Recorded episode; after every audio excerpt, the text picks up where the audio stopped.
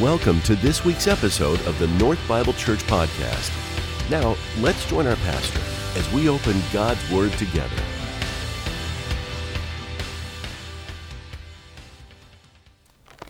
Well, last week we started a, a, a little series that we're calling the Five One Things.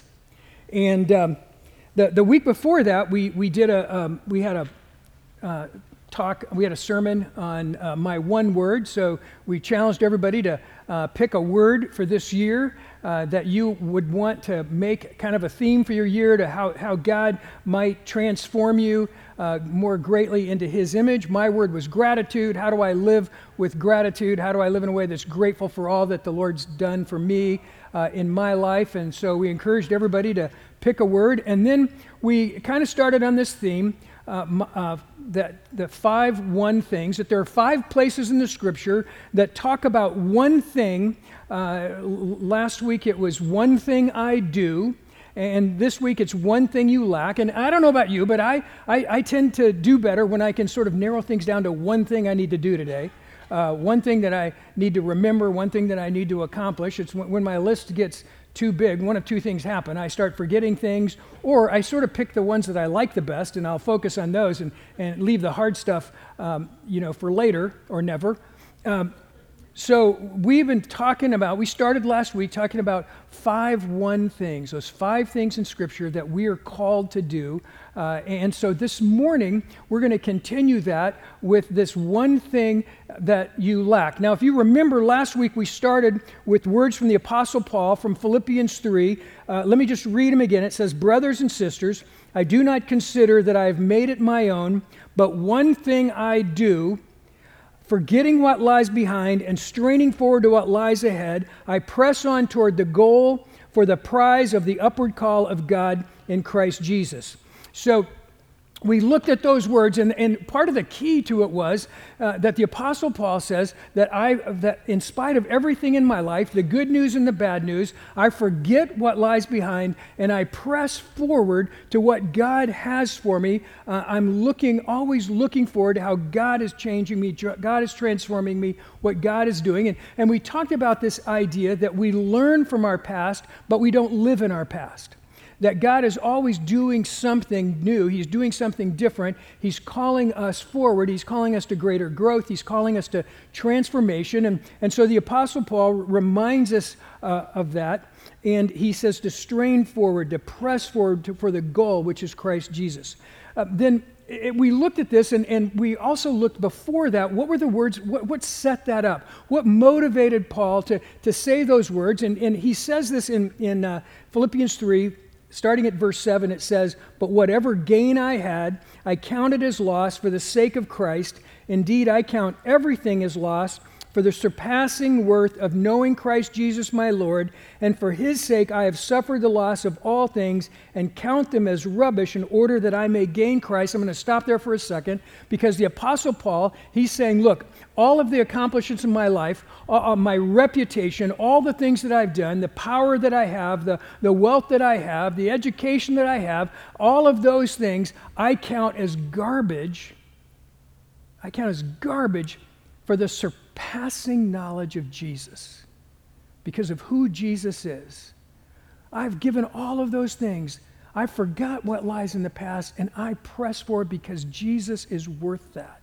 He's worth everything uh, in, in my life to gain Christ and be found in Him, not having a righteousness of my own that comes from the law, but that which comes through faith in Christ, the righteousness from God that depends on faith that I may know him and the power of his resurrection and may share his sufferings, becoming like him in his death, that by any means possible I may attain the resurrection from the dead. The Apostle Paul says, I give everything up for the sake of knowing Jesus, for the sake of experiencing him, for the sake of having the, the power of the resurrection of Jesus that, that lives in me, that's transforming me, that's changing me every day. I count everything as loss compared to that. Now, we're going to look at a little bit of a contrast to that this morning, and, and I hope that before we're done, uh, that this, these verses in, in, in, the third chapter of Philippians will sort of tie all, of it together. But we're, we're going to look at a famous story in the New Testament. Before we do, I want to ask you a question. Um, so, so, you're going to have to work a little with me on this, okay? Seriously. I mean, I know you're in church and you're just thinking, okay, I'm going to sit here and let Larry nah, nah, nah, speak to me. So I'm going to I'm going to ask you just to work for a second, all right? Um, imagine just for a minute that you're walking down the street and you turn the corner and you see Jesus and his disciples coming toward you. You got that? You with me? Work with me. You see Jesus and his disciples coming toward you. And something, somehow you realize that you only have time to ask him one question. That Jesus and his disciples are coming toward you, that you get to ask him one question. What would you ask him? I know it hurts, but think for just a second. What would you ask him? What's that one question? Maybe some of you would ask, Are you real? Are you really real? Can I really trust you? What's this? Is, is eternal life really something? what is it that you would ask him? Why, why, do good, why do bad things happen to good people? What's the one question that sort of burns in you that if you had one shot, one question that, that you would want to ask him? What is it about this whole Bitcoin thing? Is that really for real? I don't know, maybe not that one. But some question that you would want to ask him. What would it be? It, you know, if, if you take a second and think about it, it really tells you a little bit about what's in your heart, right? What's going on in, in your mind. What's that one question? Well, we have that in this story in the Gospel of Mark in the 10th chapter, and it's such an important story that it's mentioned, it's told in three out of the four Gospels. It's, it's told in Matthew and Luke, and we're going to read it out of the Gospel of Mark. But it's the story that most of you have sometime probably would have heard of called the rich young ruler. Only in the Gospel of Mark, it doesn't say rich young ruler, it talks about a, a man uh, but we get little we get little extra pieces of the story from Matthew and Luke where we pick up this whole idea of you if you read all three accounts you, you get the, the, the understanding of why we would call him the rich young ruler. But let's look at the story out of the gospel of mark. It says this and as he was setting out on his journey referring to jesus a man ran up and knelt before him and asked him good teacher what must i do to inherit eternal life that was his one question. He sees Jesus and his disciples coming. He's got a chance to ask him one question is what must I do to inherit eternal life? Isn't that really interesting because if you read all of the accounts or you find out, let's just look at the story a little bit more. Uh, and it says that Jesus said to him, "Why do you call me good? No one is good except God alone." You know the commandments do not murder, do not commit adultery, do not steal, do not bear false witness, do not defraud, honor your father and mother. And he said to him, Teacher, all of these things I have kept from my youth. So here we have this young man that, that, in fact, Matthew tells us he was young. Uh, Luke calls him a ruler, so we get the rich young ruler. All three accounts make sure that we understand that he's rich. Uh, Luke says he's extremely rich. Ma- Matthew and Mark say, say that he had lots of resources. He, was, he had great means. Um, and so they want us to understand the, the, this idea that we have this young man who is a ruler. That probably means he's part of the Sanhedrin, which was the ruling council uh, in, in, the temple in Jerusalem. Uh, they, they were essentially the folks that, that led the Jewish people. They, they were the Supreme Court, they were all of those things. They were the Congress for the Jewish people. They made all of the major decisions and proclamations, and he was part of that. So we have this young man who not only does he have position and power and wealth, um, but he's kept these commandments, that he's lived a moral life. If you just looked at him on the outside, you would say he has it all together. He's a guy you want to hang out with. He's somebody that people want to be like. People admire him. And yet, here we have the story of this, this young man, and it says that he comes and he kneels down in front of Jesus and he asks him this question. And he begins with, Good teacher. Now, Jesus turns the tables on him and says, Why would you call me good? No one is good except God. So, what's the message here? If you read the Old Testament, you find out that, that when you call somebody good, you only, in the Old Testament, they only use that word to refer to God. You didn't use that word to refer to a regular person. And, and so, Jesus is saying, Are you calling me God? Why, why are you referring me to this? And, and there are a couple of theories that, that maybe, maybe he is trying to acknowledge Jesus as God, but, but maybe he's saying, you know, you're the good teacher, but I'm also a good teacher. So, good teacher to good teacher, what must I do to inherit eternal life? But, but here's what it looks like to me. You take this young man who, on the surface, has everything going for him, right? He's got it all together. But there's something on the inside of him there's something that just sort of gnaws at him that I don't know. I don't know if I have the most important thing in my life.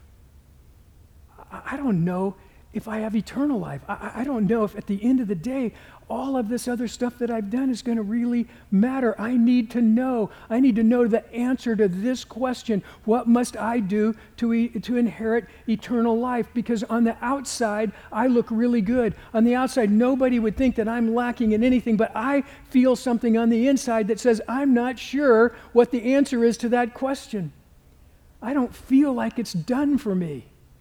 And so he asked Jesus, What must I do to inherit eternal life? And then Jesus gives him some of the Ten Commandments do these things. And he says, Well, I, have done all of those since I was a kid. I, I've done all of that. And then we get to verse 21. And I love verse 21. Because here's what it says And Jesus, looking at him, loved him and he said to him, You lack one thing. There it is. You lack one thing. Go, sell all that you have, and give to the poor, and you will have treasure in heaven, and come follow me. You lack one thing. Go and sell all that you have, give it to the poor, and then come follow me. Be freed up of everything, and come and follow me. That's the prescription that Jesus gave him. He said, I've followed all the rules. I've done everything that you said. I, have I've, been, I've been a model Jew. I, am a leader in the Jewish community. I know all the scripture. I know all the stuff. It, it, again, if you looked at him, you would think, uh, you know, he's, he's really got it together. And he asked Jesus, What must I do to, to, to inherit eternal life? And Jesus says, You lack something in your life. What is it that he lacked? What, what is it that was missing? Uh, but Jesus says, Go and sell all that you have, and look what happens.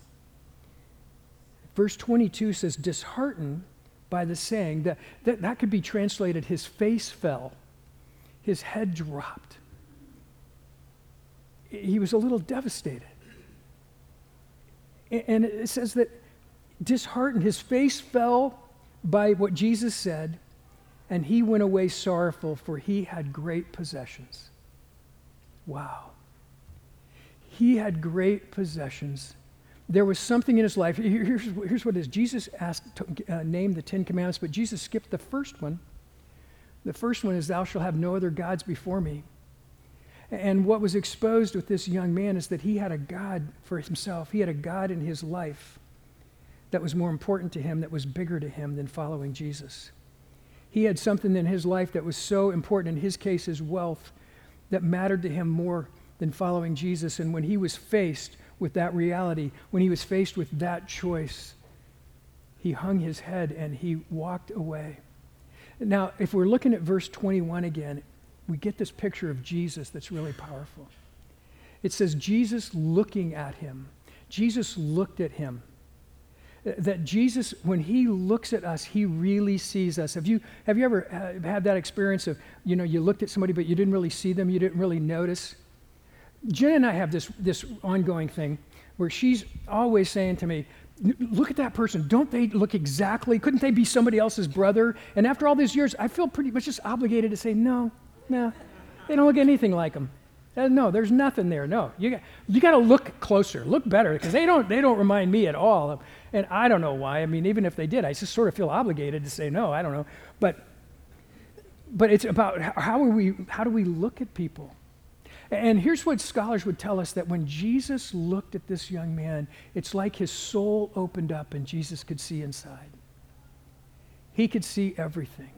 And the reality in our lives is that when Jesus looks at us, it's like our soul opens up and he can see everything. He knows our thoughts, He knows our actions. He knows our words. He knows the words that you say out loud and the ones you don't say out loud. He knows all of that. And here's what the picture that we have of this young man is that Jesus looked at him. Jesus saw everything. Jesus saw his, his thoughts, his actions. He saw everything about him, and he loved him. And I think one of the things that hangs us up in our lives is this, this feeling, whether we acknowledge it or not, whether we ever say it or not, that if Jesus really could see me, if Jesus really looked into my heart, would he still love me? If Jesus really knew all the things that I'm thinking and that I'm saying and that, that I'm wondering about, if Jesus knew all of that, if he could look and see all of that, would he still love me? And what Jesus is telling us in this story is yes. He already can see all those things. He's already looked at you.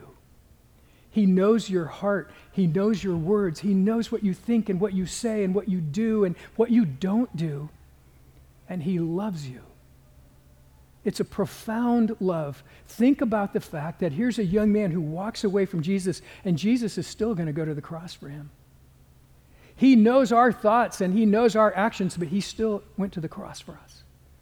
He still loves us because that's who he is. And part of the reason this is so hard for us, I think, is because we don't love people that way right? If you hurt me, if you betray me, if you do something to me, I'm going to create some space. I, am going to protect myself. And, and, Jesus says, when I love somebody, I open myself up to pain. I open myself up to death. I open myself up to the cross because that's what my love is. And I think sometimes it's hard for us to receive that love that Jesus offers because we know that we don't know how to give it. We don't know how to live that way. But that's Jesus. That's why we love him. That's why we follow him, because he loves us that way. That's who he is, not who we are. Hebrews 4:13 says this, and no creature is hidden from his sight, but all are naked and exposed to, to the eyes of him to whom we must give account. And my heart needs to know this. My heart needs to be reminded that Jesus sees me and he opens my heart and he sees everything and he loves me in spite of me. He loves me because he is love, because of who he is, not because of what I am. So, what did this young man lack? Uh, you could pick a word. You, there, there's probably several words that you could use. The w- first word that came to my mind was surrender. What did he lack? He lacked the willingness to surrender everything to Christ. Um, maybe he lacked the humility to surrender everything to Christ, that there was something in his life that was more important. Before we judge him too harshly, though, let's take a second and think about our own lives. And, and if we really, and if the Lord opened our soul this morning, would there be something in us that, that would cause us, if Jesus said, Give me this? And you'll have treasure in heaven and follow me. Would there be something in my life, something in your life that would cause you to hang your head and walk away from Jesus? Is there something that you've elevated above Christ in your life? He says, Thou shalt serve no other gods before me. Is there something else that's become a God in our lives that's taken the place of Jesus? That, would, that we don't want to give up, we can't give up, we don't know how to give up, but it's taken his place. That's the question, right? That's one thing you lacked. It's not necessarily about wealth. It's just that wealth seems to come up a lot in the Bible because it's maybe the, the hardest thing for most people to let go of. It, it's maybe the thing that we chase the hardest and, and the thing that we want to cling to the most. But it, it can be your reputation, it can be a position, it can be a relationship or the hope of a relationship, it can be all kinds of, of things, a position, anything that takes the place of God in your life, that, that goes above God in your life. And, and I think periodically we need to allow Christ to look at us, to be reminded that He loves us, but also that, that He wants to be first in our lives, uh, that, that He wants to be the most important thing in, in our lives. So we, um, we all need to consider that. We all need to do something uh, about that. Uh, there's a great little modern parable. You know what that is? Modern parable? So that's a made up story that's modern, not in the Bible, so don't start looking for it. in your concordance, okay? Don't start flipping through. Where, okay, where was that? Where did the Pastor Larry get that story? And, and it's a parable, so that means somebody made it up, okay? So I'm just telling you now. Um, but there's a great modern parable about this father and daughter, and the story goes that every night the father would go into his daughter's room and he would uh, he, he, would, uh, they had a little ritual, and he would say, I love you, honey, and she'd say, I love you, daddy, and he would kiss her, and they'd sing, do, pray, whatever they did, and, and then he would leave. And, and so one night, uh, he said, I love you, honey, and she said, I love you, daddy, and he said, You know, if you really love me, you'd give me that necklace. And she had this little plastic necklace that she had bought, and it, it just all of a sudden became, she, you know, became, you know, sort of permanently attached to her and she didn't she loved that thing and she didn't want to give it up and it was just this cheap little plastic necklace but she loved it and, and she's wearing it and her dad says if you really love me you give me that little necklace and, and she grabs it and says no daddy it's my necklace and he says, it's okay it's all right and he leaves and the next night comes in and they have their little ritual and she says i love you daddy and he says she says well he says, Well, if you, if you really love me, you give me that necklace. And Daddy, no. And she grabs her necklace. And, and this sort of goes on till one night he walks into the room, and before he can say anything, she, she holds out this necklace for him, and she's got little tears in her little eyes. And, and she says, Here, Daddy, I love you. Here's the necklace. And he pulls out a box from his pocket and he opens it up, and there are authentic pearls, priceless necklace. He said, I've been waiting for you. I've been waiting for you to give up those plastic pearls so I can give you the real thing. I've been waiting for you to trust me enough to, to take that off so I can give you something of infinitely more value to have. And, see, the, here's the story for us is that we have things in our lives. We have these little plastic necklaces that we wear and, and we protect and we guard them and we think they're the greatest thing in the world and, and we don't know what we would do without them. And Jesus is saying, if you would just let go of that, if you would just trust me, I have something of infinite value that I want to give you, but I can't give it to you until you're willing to trust me with what you have, until you're willing to take that off. And we feel this contentment or this whatever it is, for, for what doesn't really hold value. And Christ is offering us something of infinite value. And he's saying, Will you trust me enough to take off that old so that I can give you something that's priceless? That I can give you something you could never get uh, on your own. And that's the, the message that Jesus has. Well, the, the disciples you know, they're, they're, they're, going, they're going crazy on this because they, they can't believe what Jesus is doing. It says in verse 23 And Jesus looked around and he said to his disciples, How difficult it is for those who have wealth to enter the kingdom of God how difficult it is for those who have wealth to enter the kingdom of God. And the disciples were amazed at his words. They were stunned at what he was saying because they're looking at this young man and they're saying, We're starting this movement, Jesus. You don't get it. We're starting this church. We're starting this big organization. We're going to take over the world. And this guy could help us. He has the reputation, he has the finances. He's got all of these things that could, he could, if he spoke up, we, you know, we'd have credibility in the community. Jesus, why would you let him walk away? Why would you do that, they're amazed at what Jesus is saying. They're amazed at the saying that it's really difficult for someone of wealth to enter the kingdom of God because they, they would like to be wealthy. They'd like to have more stuff. And they were amazed at his words, but Jesus said to them, Children, I love that. He's talking to the disciples. He says, Kids, pay attention to this, all right? You're, you're, you are chronologically adults, but you are acting like children. You're thinking like children. He says, Children, how difficult it is to enter the kingdom of God. It's easier for a camel to go through the eye of a needle than for a rich person to enter the kingdom of God. And they were exceedingly astonished and said to him, Then who can be saved? That's their one question. If he can't be saved, who can be saved? Who can actually, who could ever make it? Who could ever do this? Verse 27 And Jesus looked at them. He looked into their souls and he said, With man it is impossible, but not with God, for all things are possible with God. You can't do anything to get there.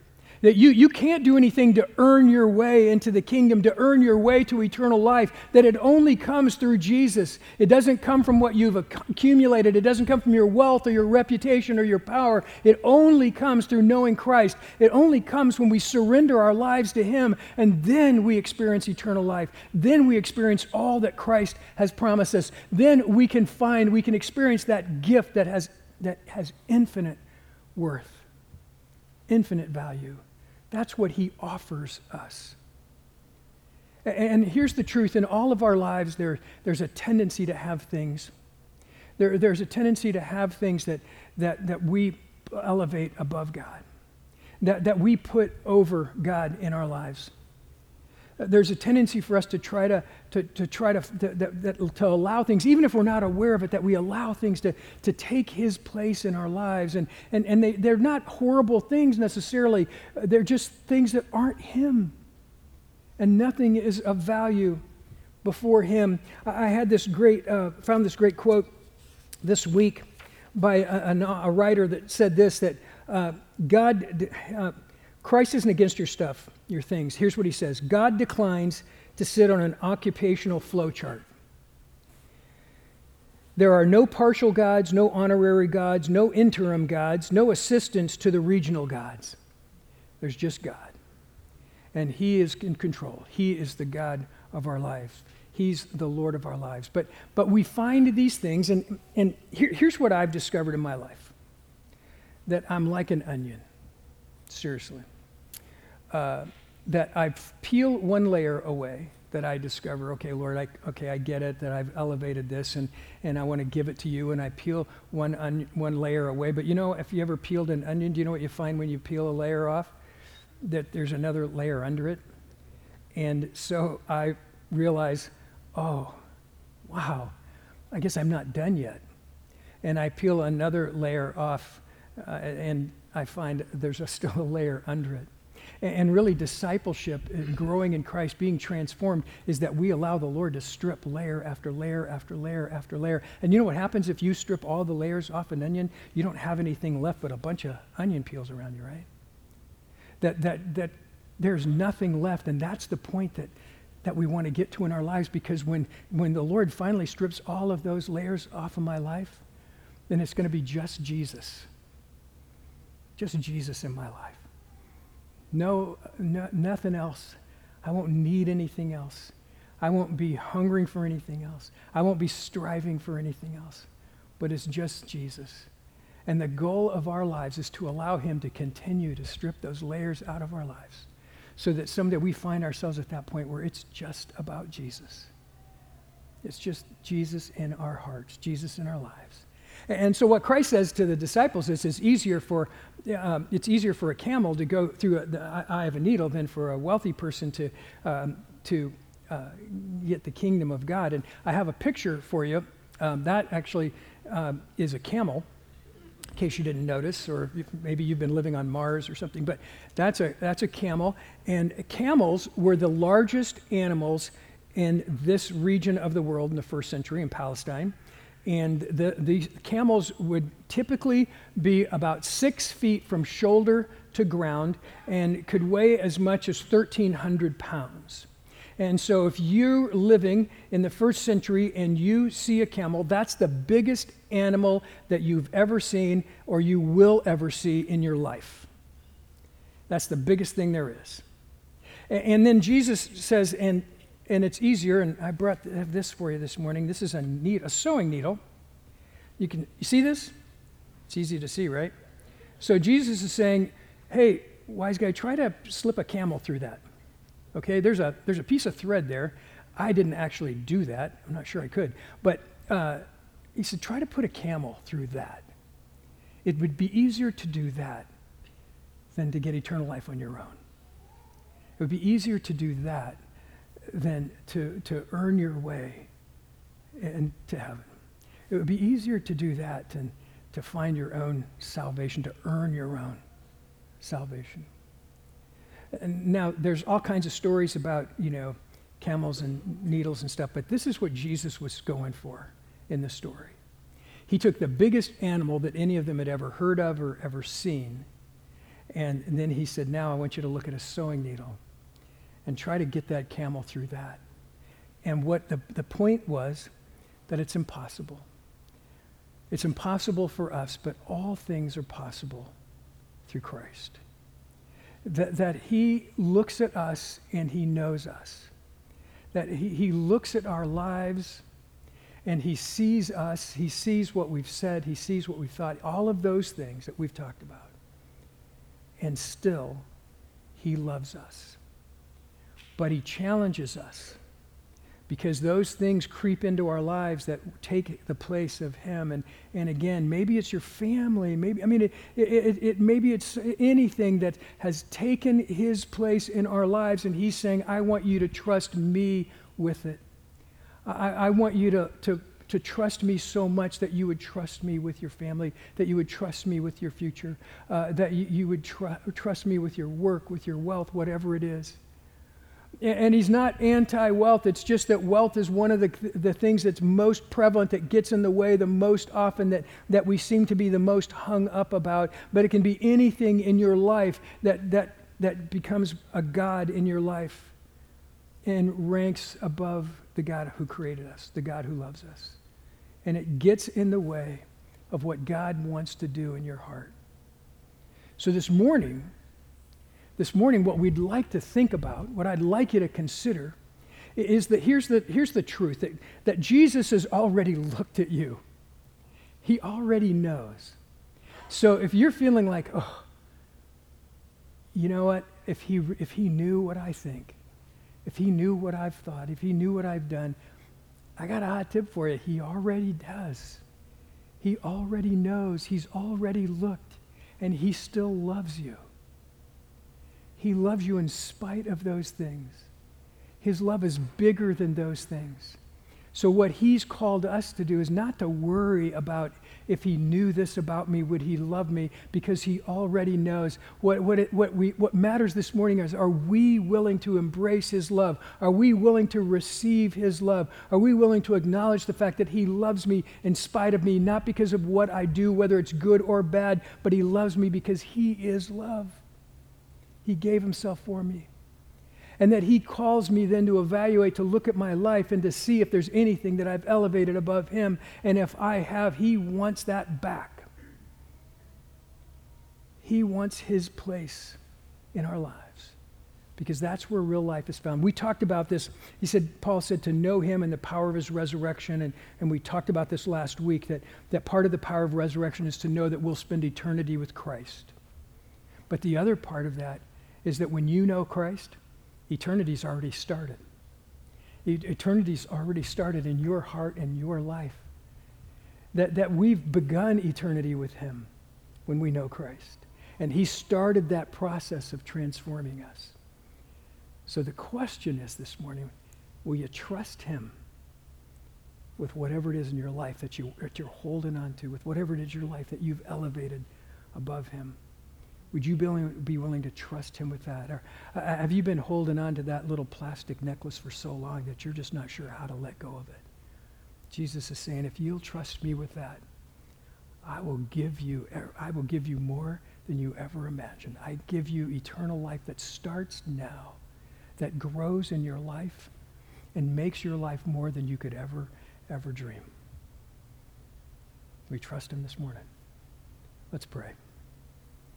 Heavenly Father, thank you. Thank you, Lord, for your word. Thank you for the truth of your word. Uh, Lord, thank you for how you use it in our lives, how you speak to us. Uh, so, Lord, I ask this morning that, that, you, you've already looked at us, Lord. You know. And, and so, if we could just be honest and say, Lord, thank you that, that you know me, you've looked at me, and you still love me. And I am grateful. I receive that love. I thank you for that love. Uh, Lord, and whatever is in my life that I've elevated above you, I want to give it away. I want to give it back to you so that I can follow you, Lord. And that's what we want our lives to look like to be followers of Jesus, to be wholeheartedly following you, holding nothing back, hanging on to nothing in our lives, Lord, but trusting you with everything. So we love you. We thank you. We give that all to you in Jesus' name. Amen. In just a moment, we'll rejoin our pastor for today's closing thoughts. But first, we wanted to thank you for tuning in. North Bible Church is located in Scottsdale, Arizona, and exists to equip all generations to love God, love one another, and love the world. For more information about North, please visit our website at northbiblechurch.com. Now, some closing thoughts from our pastor.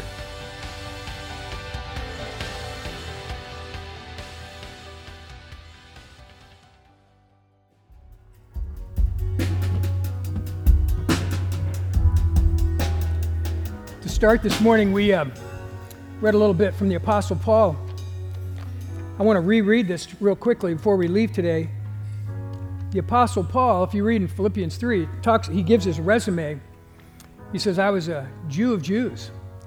Uh, I was circumcised on the eighth day. I was a student of the law. I obeyed the law better than anybody else. I was zealous uh, for my people and I was zealous for the law. And he gives all these things. He said, I even persecuted those Christians that were getting in the way of everything. I, I, I did all of that. And, and yet, then he gets to, after his resume, who he was young and powerful and influential. And he says, But whatever gain I had, I counted as loss for the sake of Christ. That here is Paul, and he's kind of a mirror image of this rich young ruler that we read about in Mark 10, and yet he made a very different decision that he gave everything up to follow Christ for the surpassing knowledge of Jesus. To be a follower of him, he left everything that he had known, everything that he had, including his reputation and his influence in the community to follow Jesus. And you don't have to read very far in the New Testament to see how God used him, what God did with his life that was more than he could have ever imagined. A very, very similar story, but a very different outcome. And the Lord is calling us to make that decision. It's the same story, but the outcome depends on our response to Christ's love for us, and what he's done for us. Uh, we have our prayer partners uh, they'll be on the side. And if you'd like prayer this morning, I encourage you to stop by and, and uh, pray with them. And then also, um, the prayer table, you write your prayer request down. If you're visiting this morning and uh, please take advantage of that. We love praying over those prayer requests. And, and uh, we mentioned the last couple of weeks that if, if the Lord's answered a prayer, we like to hear about it. And I appreciate all you guys have done that. We were thanking the Lord last, last Monday for all of the answered prayer. And it's really fun to, to see that and, and to get to be part of that. So take advantage of, of those opportunities for prayer as well. And, and here's, here's my prayer for us is that, that we will be struck with the fact that Jesus already knows us, that He's looked in our soul and He still loves us, and that He has called us to leave everything behind to follow Him. And He is worthy of our trust, He's worthy of our life, He's worthy of all that we have. And if we take everything else and strip it away in our lives and we have Jesus, we have everything. I love you guys. I hope you have a great day. God bless.